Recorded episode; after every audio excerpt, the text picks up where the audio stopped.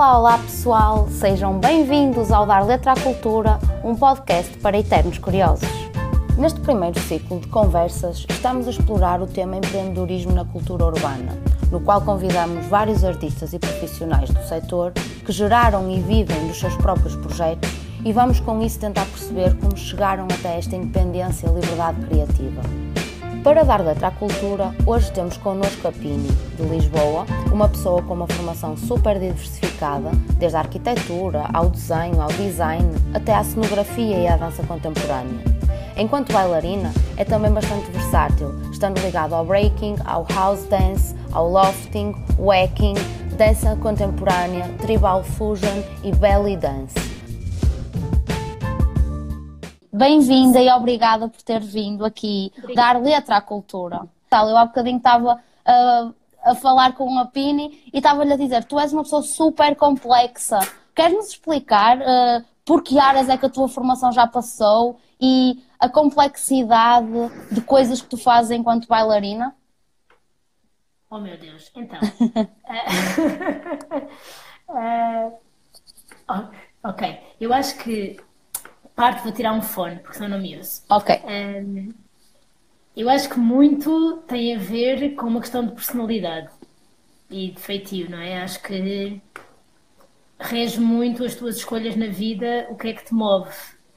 E para mim, não é. Eu sou. Pronto, eu sou uma pessoa que acredita muito em astrologia. e eu sou Gêmeos, que é um signo de ar.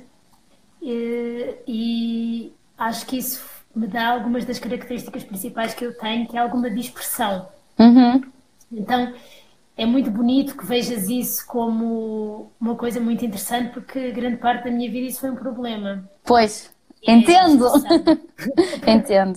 Uh, e pronto, e mesmo em relação à dança, um, ou seja, é uma dispersão geral, uhum. uh, no sentido que eu encontro interesse em muitas coisas um, eu encontro interesse basicamente em quase tudo na vida. Mas isso tornou-te mais completa, de alguma forma. Hoje em dia, hoje em dia, isso já pode ser visto assim, o que significa que se tu tiveres 5 anos focada a fazer só uma coisa, uhum. ao final desses 5 anos tu vais ver resultados. No meu caso, como eu nunca consigo estar focada numa só coisa, os resultados vêm passado 10 ou 15 anos. Uhum, uhum. Então hoje em dia eu já consigo olhar e pensar, ok, essa complexidade que tu falas e esse interesse existe porque de alguma forma existiu alguma coerência na dispersão. Sim, mas explica um pouco ao pessoal para eles ficarem também introduzidos. Tu tiveste formação desde arquitetura a design e a cenografia, dança contemporânea? Ok, primeiro eu vou uh, assumir que vou fazer 39 anos. Ok, ótima idade, é sempre bom. Porque às vezes. Existe um percurso que foi feito, estás? Existe um percurso que foi feito uhum. também no tempo, não é? Tipo, uhum. Não é propriamente, olha, eu tenho 30 anos ou tenho 28 e fiz isto tudo. Não, eu tenho 39 anos. Vou fazer 39 agora em julho. Uh, e, basicamente, assim, de uma forma muito linear, o meu percurso foi: eu fui ginasta de alta competição entre os 10 e os 19 anos. Uhum. Que, na altura, era uma coisa que me dava muito prazer, porque tinha os meus amigos na ginástica, estava na escola e saía da escola todos os dias e nunca foi uma obrigação para mim. Mas uhum. eu não me apercebi na altura a disciplina e o rigor que aquilo estava uh, a imprimir em mim. Foram uhum. quase 10 anos da minha vida em que eu saía da escola e ia treinar no mínimo duas horas por dia. Uh, todos os dias. Tinha uma folga, lembro-me que nós tínhamos uma folga por semana e na época de campeonatos uh, era diferente, mas pronto. Então também o meu percurso durante os 10, 11 anos e os 19 não foi muito típico de não ter o que fazer, de estar assim um bocadinho à toa. Eu sempre tive um ritmo muito. Rotina, muito, sim. E forte. Depois, eu cresci com três rapazes em casa. Uhum. O que fez também com que uh, houvesse um ritmo de, de corpo e de ação e de fazer que é muito típico dos, uh, dos rapazes. Dos rapazes. Então eu sempre fui muito habituada, sempre fui muito menina também, sempre gostei muito de roupas e de bonecas e isso tudo, mas também como para brincar em casa tinha que gostar de basquete, tinha que gostar de andar de patins, gostar de andar de skate, ir para a rua. Então isso também fez parte muito do meu contexto de crescimento.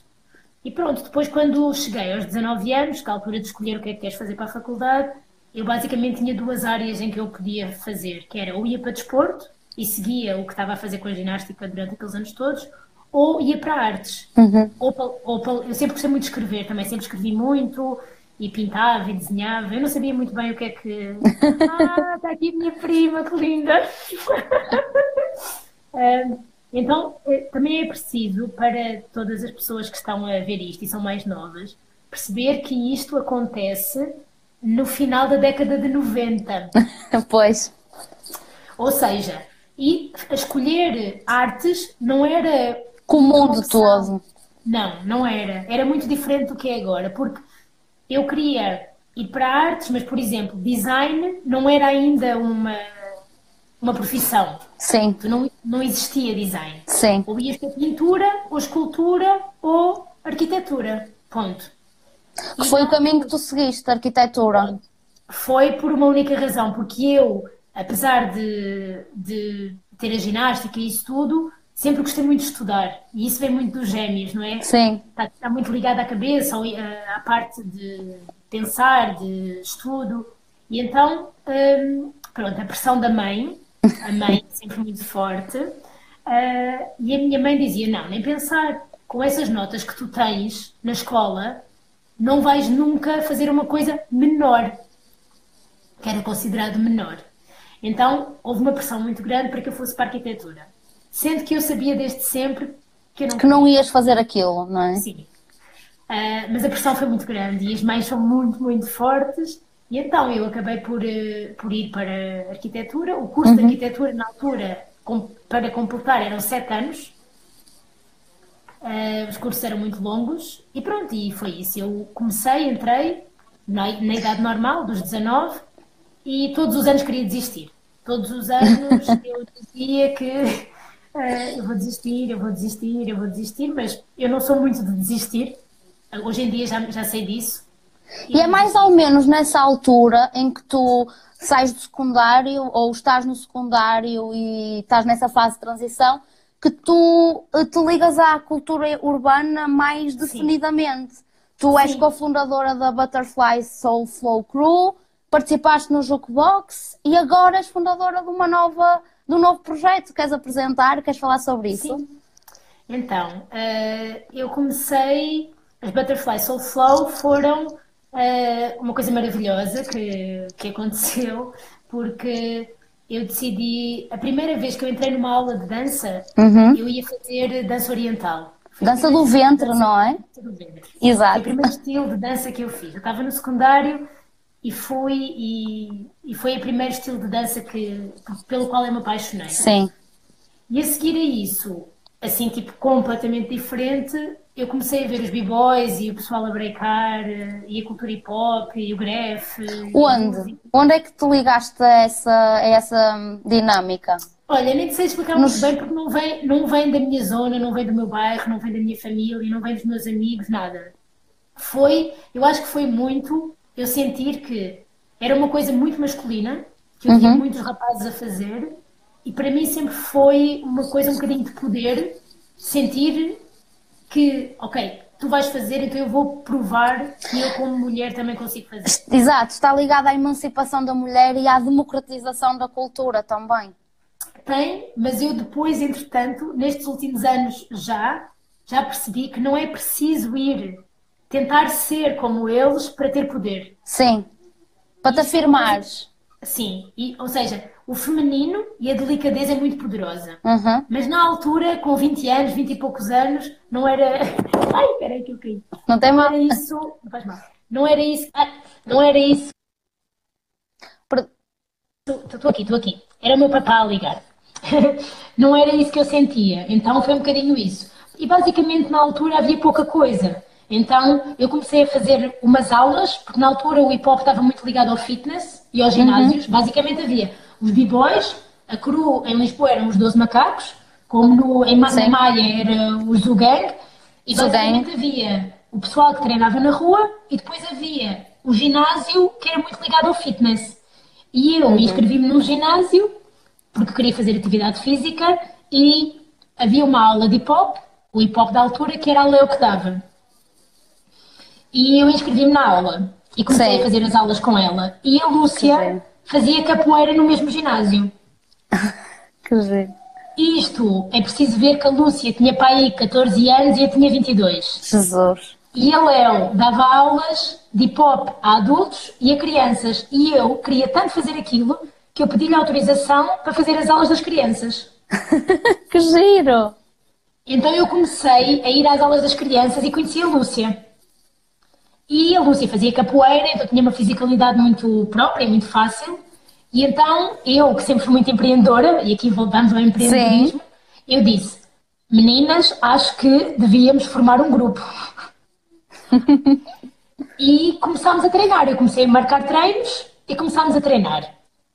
E entretanto. Portanto, tu identificaste uma oportunidade, visto uhum. que vocês as três tinham competências diferentes para desenvolver um projeto, uma ideia, um, alguma coisa de valor acrescentado, criaram o grupo e começaram a treinar juntas. Sim.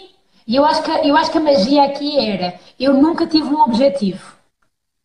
Eu nunca tive, ok, eu vou fazer isto uhum. para conseguir chegar ali. Nunca. Sim. Na minha vida isto é uma constante. Foi por coração. É sempre, sempre. por coração, sempre, sempre. Isso é importante. Eu senti que havia ali, ok, então, está ali uma pessoa que me está a dar aulas. Está ali uma miúda que é muito mais nova do que eu, mas que tem coisas incríveis e que eu quero aprender o que ela faz. Então vamos nos juntar e vamos ver o que é que isto dá. Então, basicamente, era uma coisa muito ingênua. Uh, nós não sabíamos fazer nada. Na altura, também é importante dizer que tipo, o YouTube não era uma coisa gigante, sim, sim. a internet não era o que é agora, então nós tivemos que começar à procura onde é que estas pessoas estão. Ouvimos falar, há uns b-boys, há alguma coisa, onde é que eles estão? E ouvimos dizer que eles estavam a treinar no metro, na altura era o metro do Marquês de Pombal, a rotunda, uhum. uh, e nós começámos a ir ter com eles, assim, não sabíamos muito bem e íamos ter com eles e ficávamos ali um bocadinho ao lado. Muito, muito rapidamente houve aquela coisa de, ok, vêm umas miúdas e nós sempre fomos contra isso, não é miúdas nenhumas, nós estamos aqui pela dança, por isso uhum. não é essa coisa de homem e mulher. Todos nós temos uma paixão que é a dança e queremos dançar e nós queremos aprender convosco. E pronto, depois daí foi um processo de nós começarmos a aprender. Demorou algum tempo até eles nos respeitarem mas rapidamente aquilo ficou tipo um grupo, uma família. Sim. Um, também é um depois... bocado, também, desculpa interromper-te, mas agora lembrei-me de uma coisa que está mais relacionada com a produção cultural e artística uhum. e que no fundo uh, essa tua iniciativa, esse, esse teu primeiro ato, uh, digamos assim, uh, de empreendedorismo, quando propões criar as Butterfly, também é no fundo um ponto de partida para a tua, o teu interesse pela coreografia, tu, porque de alguma maneira tu pegaste em vários recursos, reuniste valor e tentaste uh, tirar partido disso. Como é que é o processo criativo hoje em dia, enquanto coreógrafa?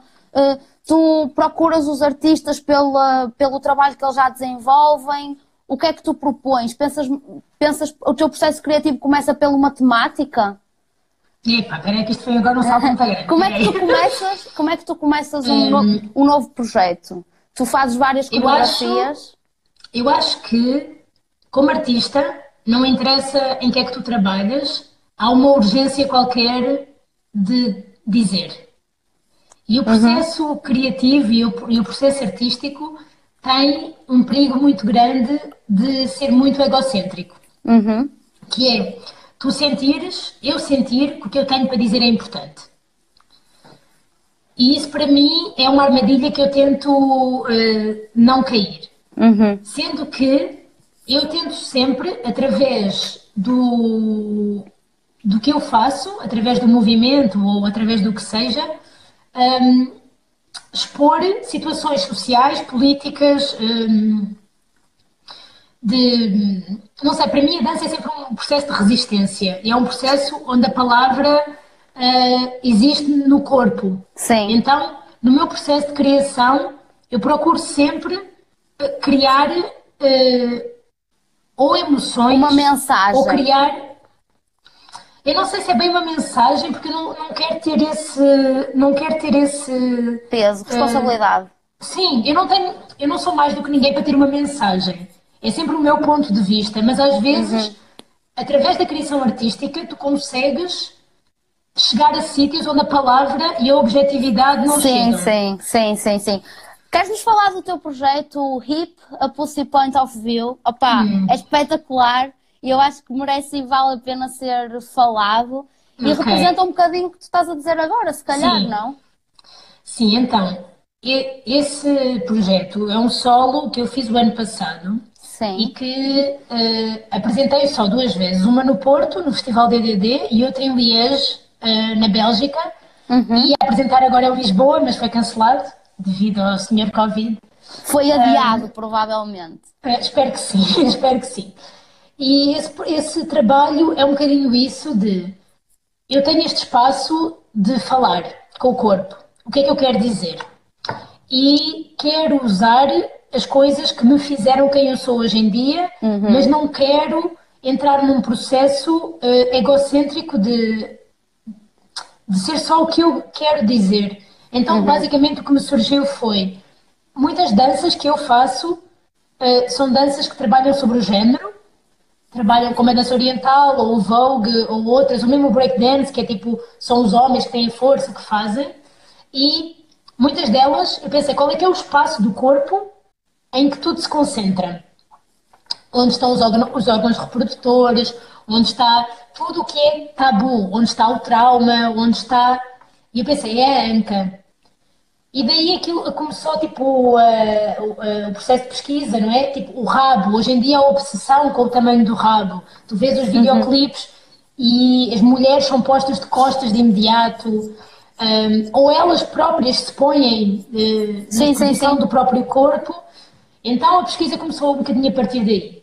Então fui ter uh, ao funk brasileiro, fui ter ao twerk, do twerk, Uau. fui ter a origem do twerk, que é uma dança que se chama Mapoco, que é uma dança de celebração que se faz em casamentos.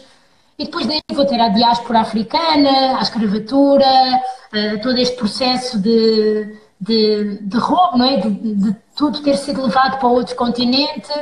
E pronto, e o, e o trabalho partiu daí e o, a peça chama-se Hip, a Pussy Point of View, e o a Pussy Point of View é porque eu, sendo mulher, é o meu ponto Sim. de vista. Sim. E também senti ao longo da pesquisa e ao longo da minha vida que existe um tabu muito grande em relação a tudo o que é feminino. As mulheres não podem mostrar os mamilos, uh, são bloqueados. Uh, nós, na escola, quando nos mostram um corpo, uh, nós vemos o pênis muito facilmente, mas a vagina é uma coisa que nunca se vê, é um traço, nas Barbies é um traço.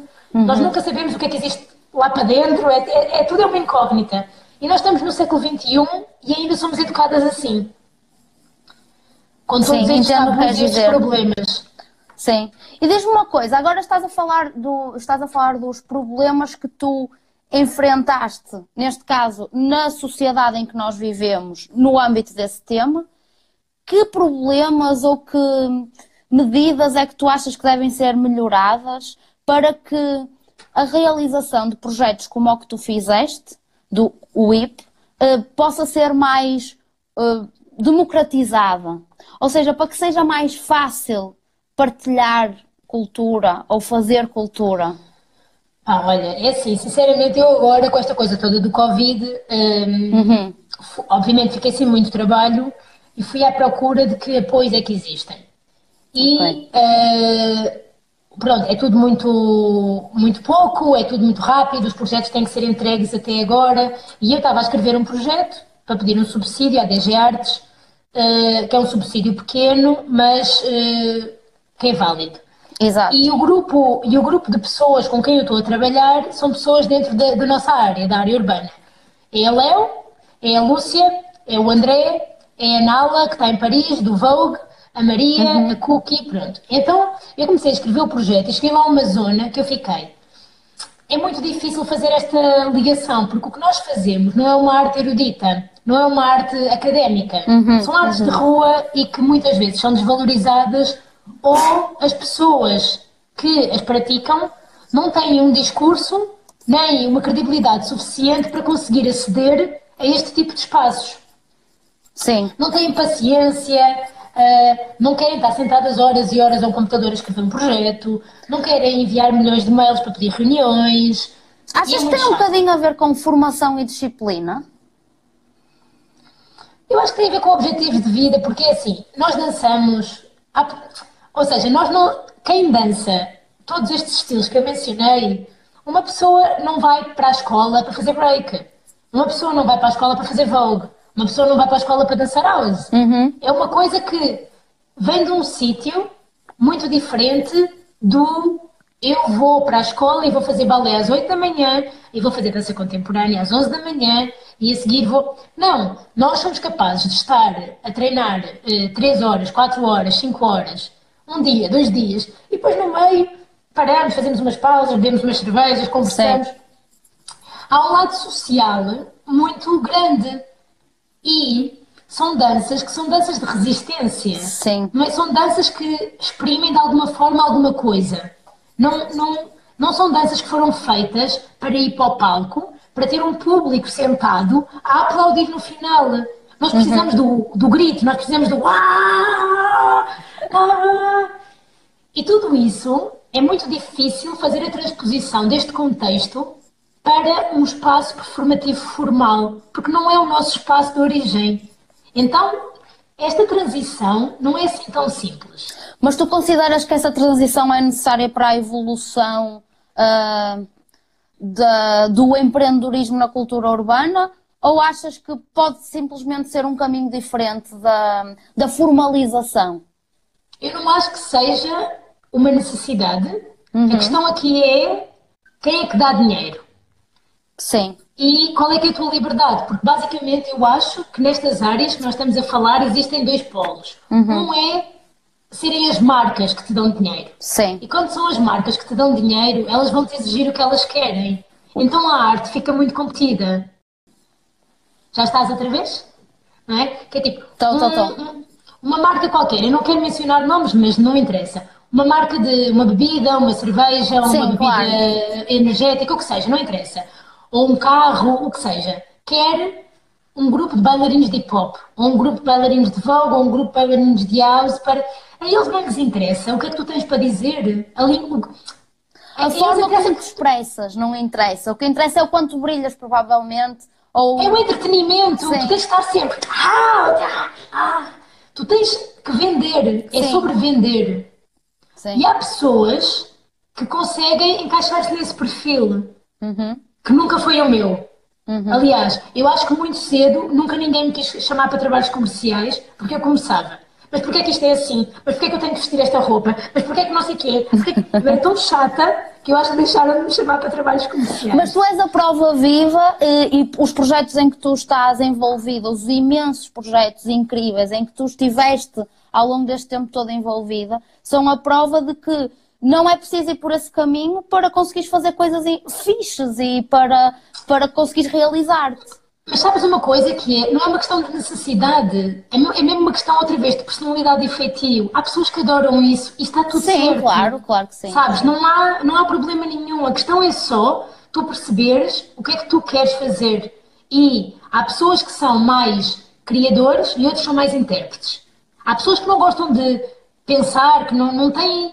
Querem ser executantes. Uhum. Gostam de ser um veículo para uma mensagem. Sim. Isso está ótimo. Como há pessoas que querem ser tipo super virtuosas e, e ter uma mestria técnica incrível. Há pessoas que querem ir para battles e ganhar. Se tiverem que fazer o percurso de ir para o estúdio todos os dias, estar dentro de um estúdio 6, 7, 8 horas, uhum. a ensaiar, a receber ordens, faz assim, faz assim, faz assim, também não vão querer. Sim, sim. E diz-me uma coisa, agora se calhar vai ser um bocadinho redundante, mas hum. que conselho ou que conselhos é que tu dás ao pessoal que está agora a começar uh, uma carreira ou está a desenvolver competências na área da, da dança e que quer desenvolver projetos nessa área a, em, a nível profissional. uh, o que é que tu achas que é essencial? Para além do que tu já referiste, persistência, uh, fazer as coisas de coração e porque gostas, uhum. o que é que tu achas que pode ajudar muito neste percurso? Olha, eu, eu acho que esta é, assim, é uma resposta muito difícil, uhum. porque eu não vou ser ingênua ao ponto de dizer que é fácil. Sim. E a questão aqui é, por exemplo, eu consegui manter isto tudo porque o dinheiro que eu fui ganhando nos últimos 10 anos, 15 anos, veio de dar aulas. Pois. Ou seja, eu trabalhei como arquiteto um período e quando comecei a ser independente e a ter que pagar as minhas contas e isso tudo, eu consegui subsistir, não foi como artista, foi como professora. Uhum. E para mim, o meu objetivo, se é que eu tinha algum objetivo, era ser criadora, ser coreógrafa, ser bailarina, estar no palco. E para mim, o dar aulas era como se fosse uma coisa menor. Hoje em dia, eu não sinto de todo isso. Ok. Mesmo. Para mim, das coisas mais importantes que eu tenho é ter, hoje em dia, mulheres e homens com 20 e poucos anos a dizer que foram meus alunos quando tinham 9 e que eu fiz a diferença na vida deles.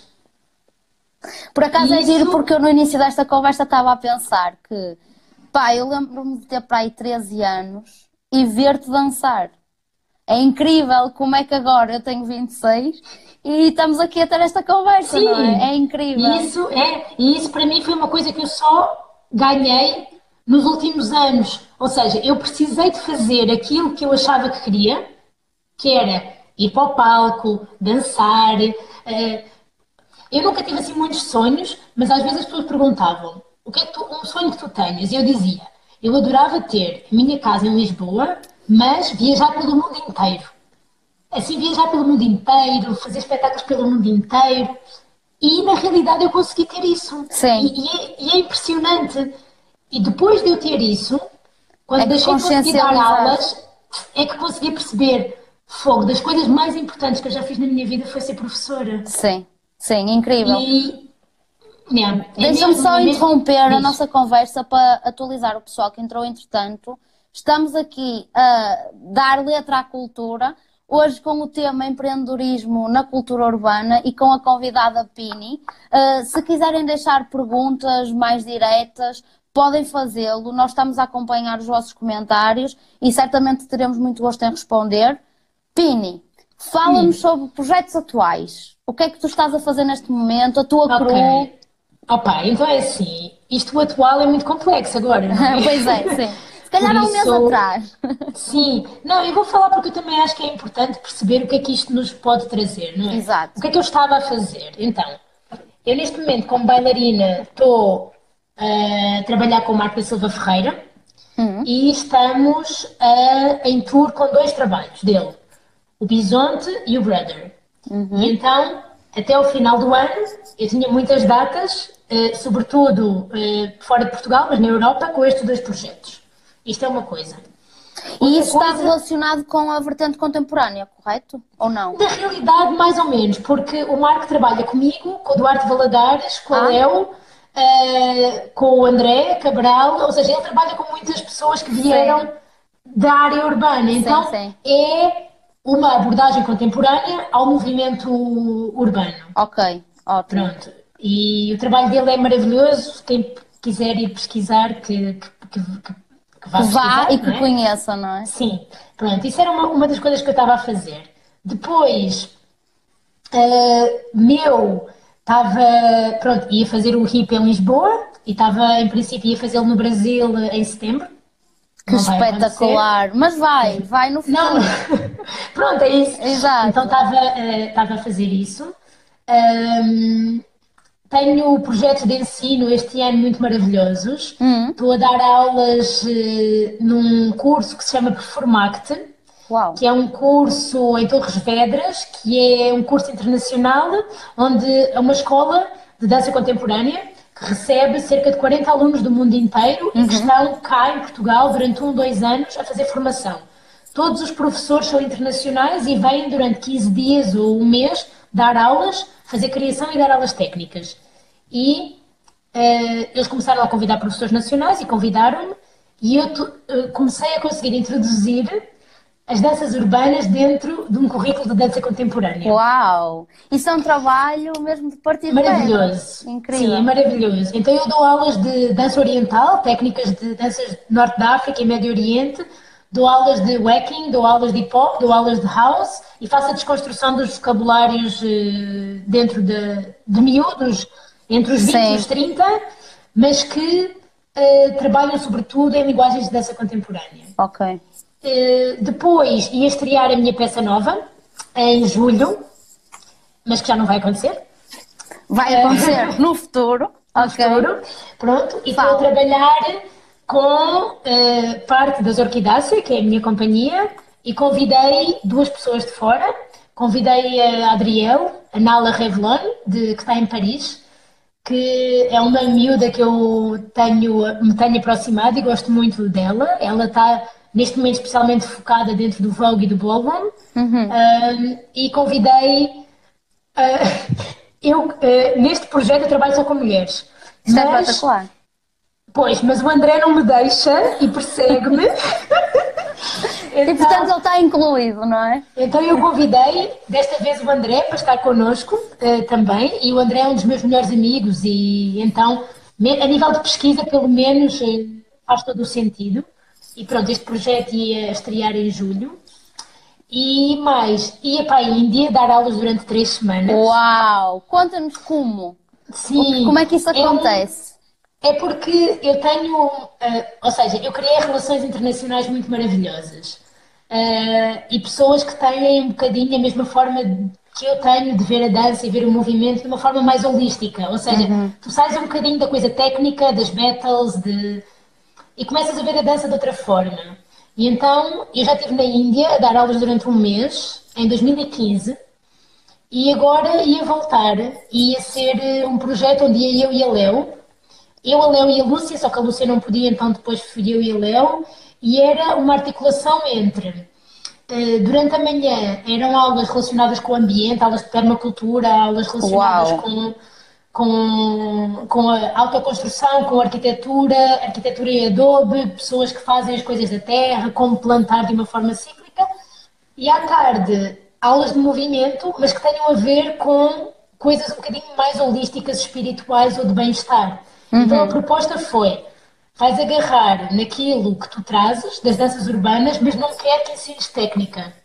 Quer que uses esses mecanismos e esse vocabulário para fazer as pessoas chegar a outros estados de percepção do corpo, Do seu da corpo. co- e da comunidade. Uhum. Sim. Pronto. Portanto, no fundo, o que- o que tu estás a explorar é o movimento enquanto forma de expressão e de relacionamento contigo própria. Sim, e de autoconfiança Incrível. e de libertação e de empatia e de aproximação com outras culturas, porque depois no meio disto tudo, a realidade é que eu comecei a perceber que os meus interesses na dança têm a ver muito com o que é que as pessoas desenvolvem a nível cultural em cada geografia. E Sim. tudo para mim é igualmente interessante. E pronto, isso é o processo onde eu estou agora, que é tentar perceber o que é que com este interesse eu consigo construir. Exato. Tu estás a falar de coisas hiper deep, hiper, hiper interessantes e já vamos retomar a esse ponto, mas surgiu aqui uma questão. Como concilias atender as necessidades do mercado e as tuas necessidades enquanto artista? Onde fica esse limite? Para mim parecem interesses contrastantes. Já falámos um bocadinho sobre isto, mas Sim, queres então explorar? a Luana, quero, quero agradecer à Luana. A Luana fez uma aula minha em Salvador, no Brasil. E veio para Portugal estudar. E foi colocada na Covilhã.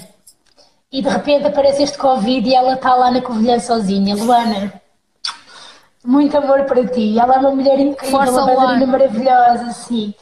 Hum, as necessidades do mercado. que que Eu acho que tem a ver um bocadinho com aquela conversa que estávamos a ter há bocado de Sim. ah, a vertente mais comercial, mais de execução de Eu um produto. Por exemplo, há uma coisa hoje, as coisas vão mudando e é preciso sempre, eu acho, distinguir, hum, também sermos um bocadinho espertos, que é, Sim. hoje em dia há duas questões que são mais fáceis de vender do que eram antes, que é tudo o que é relacionado com questões de género tudo o que é relacionado com uh, identidade sexual, com a comunidade queer, com a integração de questões de género, que isto antes não existia e hoje em dia é fácil de vender, por isso eu posso considerar isto uma necessidade de mercado. Uhum. E outra questão é trabalhar sobre a descolonização. Trabalhar sobre este processo do que é que são os corpos negros, os corpos eh, frutos da, da mistura, não é? Como eu, a minha mãe é negra angolana, meu pai é branco português, então eu sou fruto dessa mistura, como no Brasil. Ou, existe muito estes discursos que, felizmente, infelizmente, na Europa se tornam um bocadinho exóticos e fáceis de vender. Uhum, sim. Então existe quase esta coisa um bocadinho de que nós temos de saber como defender e como utilizar em nosso favor, que é de repente, num palco de dança contemporânea, ter um crumper é super fixe, ter um vulgar é super fixe, porque é meio exótico. Sim, sim, sim. E nós temos que saber, de alguma forma, aproveitar esta onda, mas não mercantilizar isto. E não tornar isto uma coisa exótica para uma elite de classe média alta branca Sim. poder usufruir deste exotismo. Eu ia te fazer uma pergunta, mas se tiveres Sim. alguma coisa a dizer, estás à vontade. Uh, e integrar aqui uma questão uh, que está relacionada com a democratização da cultura e que eu não sei até que ponto é que tu tens uma ideia formada sobre isso, que hum. é, nós estamos a avançar, ainda agora, neste momento, estamos a, a ser parte disso, com muita evolução tecnológica uhum. e a própria comunidade artística está a sentir necessidade de se adaptar a esta evolução. Eventual, consideras que a evolução tecnológica pode contribuir para a democratização da, da cultura? E, se sim, que perigos é que enfrenta a cultura com esta democratização e que perigos é que enfrentam os profissionais, nomeadamente os bailarinos uh, e os professores? Sim, olha, uh, então, eu acho que eu vou me tornar a minha mãe, que é eu sempre gozei com a minha mãe porque ela não sabe mexer em nada, né? E ela queria fazer um documento Word e dizia, ah, não sei! e eu brincava com ela. E eu acho que muito rapidamente me estou a tornar nisso. Porque eu, pessoalmente, encontro muito pouco interesse em tecnologias. Eu sou, eu sou de. Eu gosto de andar descalça na terra, gosto de sujar as mãos, gosto de trepar árvores, gosto de abraços. Então, para mim, tudo o que tem a ver com este mundo digital, de tecnologia, máquinas, uhum. foi uma coisa que a mim nunca me agradou. Oi? Pini, não te queremos perder. Alô? Estás aí? Estou. Pini? Sim, eu estou a ouvir. Ok, boa. Tá? Parou por okay. momentos. Sim, Pronto, já está, estamos de volta. Pronto. Então eu acho que as coisas andam muito rápido hoje em dia. Muito, muito rápido. É tipo, se eu pensar, eu estou com 39, eu há 20 anos atrás, com 19, a internet estava a começar a aparecer. Uhum. Eu fiz os meus primeiros anos de arquitetura sem computador. Eu fiz os anos à mão. E isto não foi há 60 anos atrás, foi há 20. Sim, sim. Então as coisas estão a avançar muito rápido. E eu acho que as pessoas que já foram, já cresceram, eh, eu vejo os miúdos com 2, 3 anos a mexerem nos iPads e a escolherem vídeos no YouTube e para mim, eu confesso que é um bocadinho assustador. Por Sim. Isso, eu acho que vou ser daquelas velhas chatas para dizer ah, no meu tempo é que era. Mas neste momento, no momento em que nós estamos... Neste momento, isto está a ficar um bocado crítico, eu confesso, porque, imagina, nós entramos nesta coisa de isolamento. Uhum. E eu a minha forma de reagir foi o meu corpo, sem eu me perceber, e a minha cabeça entrou em histeria. Então, no segundo dia em casa, eu comecei a fazer aulas, aulas gratuitas live. Por todo queria lado. Partilhar, queria partilhar, sim. queria partilhar. E então falei com a Léo e disse: Olha, Léo, vamos dar aulas. Um dia dou eu, um dia das tu. Pronto. E começámos a fazer. Passados três dias, toda a gente começou a fazer. E de repente, a oferta ficou a loucura. De tal forma que tu percebes. Uma coisa é, tu tens uma escola de dança e a escola de dança trabalha geograficamente. vocês têm a First Steps aí, Exatamente. as pessoas que vão à escola são as pessoas que moram aí. Sim. De repente, tu anulas a geografia. Pois. Então, eu posso fazer as aulas com a pessoa que está em Nova Iorque, que está na Coreia, que está não sei o quê. Então, a concorrência, que já era difícil, de repente fica Desastrosa. massiva. É horrível. A ansiedade fica gigante, porque tu começas a ver, ah, quantas pessoas é que me estão a ver, e não sei o quê. E depois, se calhar, eu devia pedir uma contribuição. Então, vamos fazer as aulas por donativo. Sim. Então, temos que instalar o Zoom, ou fazer videoconferências, ou não sei o quê. Que plataformas é que podemos usar e agora por onde é que nós, não é? Por onde é que vamos evoluir? E estás sempre à procura de, E a questão é que eu não sinto, eu não sinto que seja uma evolução, eu sinto que neste momento específico nós estamos a viver um momento muito, muito complicado, em que nós tentamos sempre ter aquele discurso de, ok, primeiro é a saúde, ok, primeiro é a saúde, tudo bem, estamos bem. A seguir é, eu tenho muitas contas para pagar, Todos, não é? Todos de temos. onde é que vêm, como é que Esses eu vou conseguir, como é que eu vou conseguir ganhar dinheiro? Quando eu, por exemplo, que sou uma pessoa que tem tido muito, muito trabalho, eu de repente estou sem trabalho até outubro. Pois. E eu fico, eu moro em Lisboa, eu moro no centro de Lisboa. A minha renda é muito, é muito alta. Hum, e então tu ficas, ok, eu se calhar, como eu não sei o que é que isto vai acontecer, quanto tempo é que isto vai demorar, o que é que eu posso fazer? E de repente eu vejo que as pessoas têm que tomar decisões que vão contra os seus ideais. Eu não sou a favor de dar aulas online. Eu gosto de gritar com as pessoas ao vivo. Eu gosto de fazer. "Ah, tá, tá."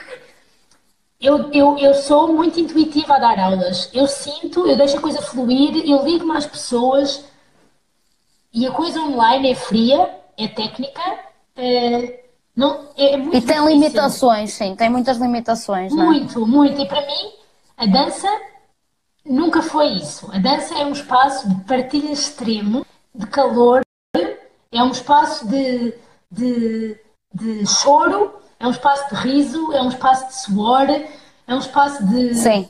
pausa, é, é o que seja.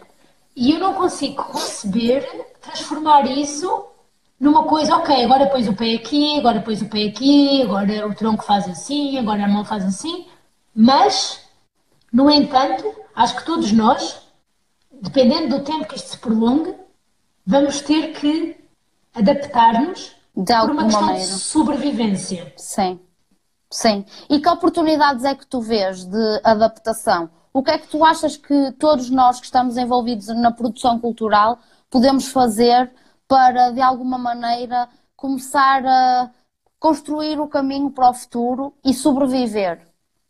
Olha, eu espero que o futuro não seja via isto. Sim, Essa é a primeira coisa. Pronto. nenhum de nós está apto para viver Sim. 24 horas É. em casa. Não.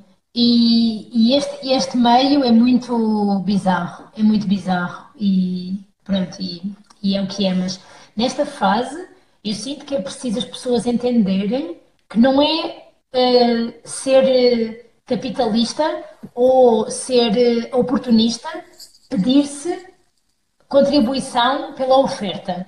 Sim, E na realidade aqui as pessoas também têm que perceber o que é que é grandes estruturas e grandes máquinas e multinacionais a oferecerem cursos e o que é que é uma pessoa individual com os recursos que tem oferecer. Ou seja, se, se eu disser, olha, esta semana que vem eu vou dar duas aulas, se quiserem contribuir, contribuam. É completamente diferente de eu ter um site todo montado, com aulas, tudo feito, onde tu compras e não tens que fazer nada, é só escrever uma coisa. Eu não tenho esses mecanismos, mas eu não estou associada a nenhuma estrutura. Então também é preciso perceber a diferença entre quem vai dar trabalho, porque há escolas de dança que estão a tentar continuar a pagar aos professores, e isso é muito válido, um, ou o que é que são mega estruturas que estão a aproveitar isto para ganhar dinheiro. Sim, Então eu sim. acho que essa consciencialização do consumidor, de perceber, ok, então eu até vou comprar umas aulas.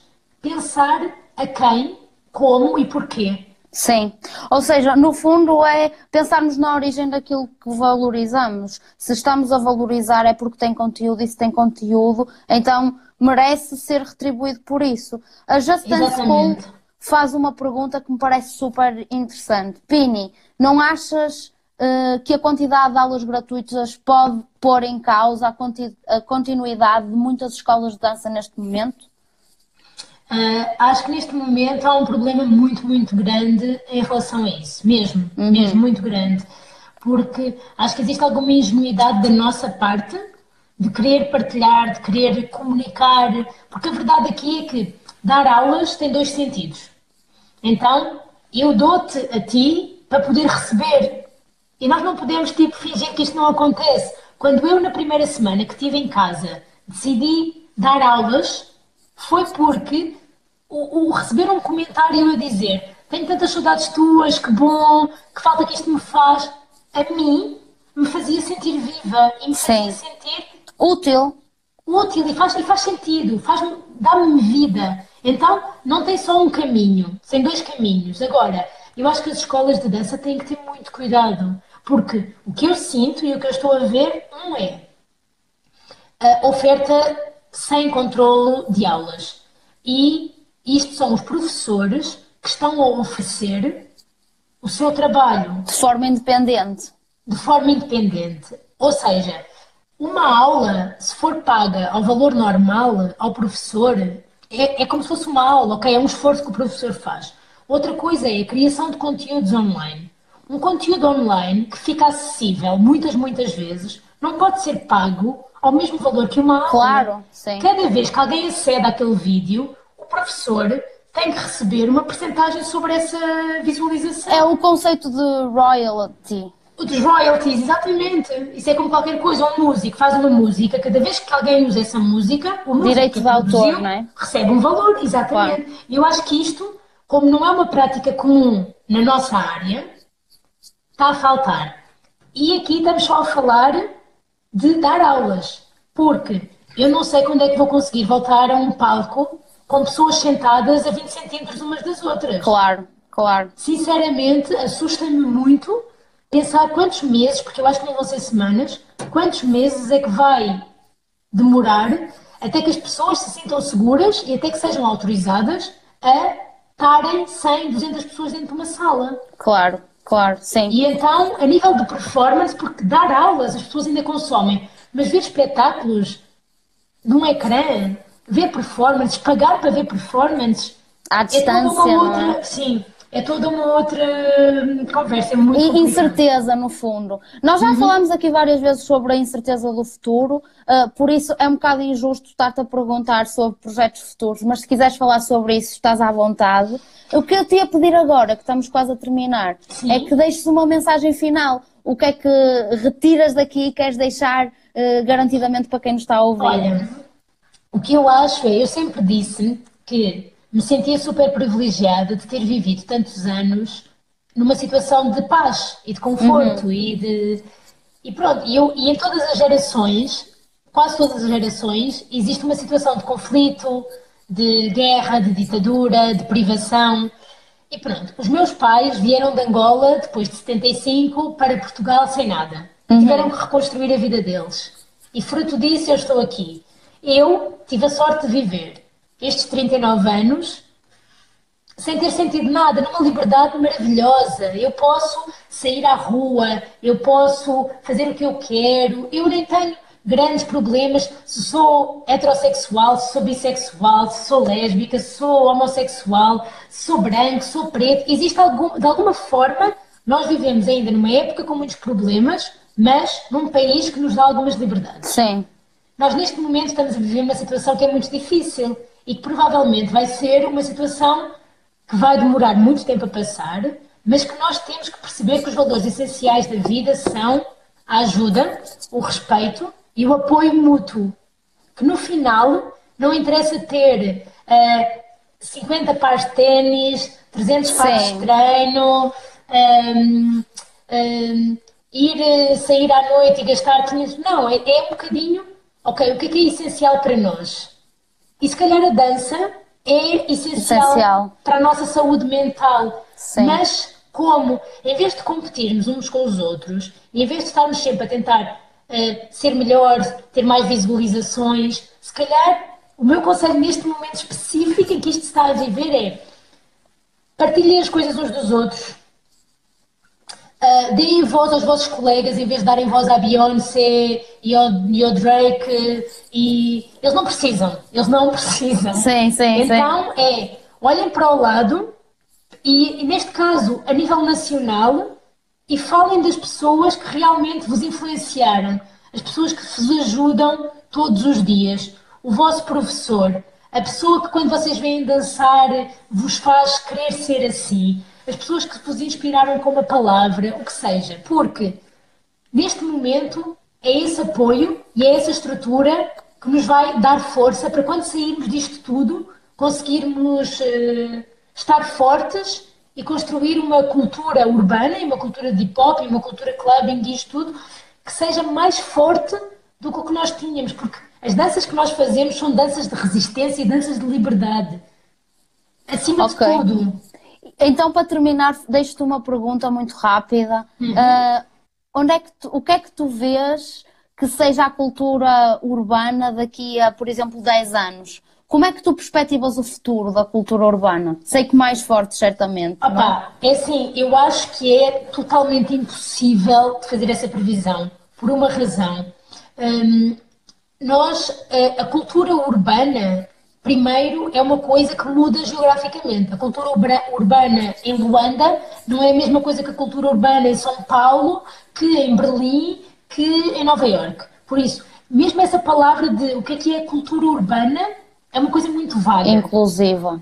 É muito, muito vaga. E depois, normalmente quem cria estes movimentos são jovens.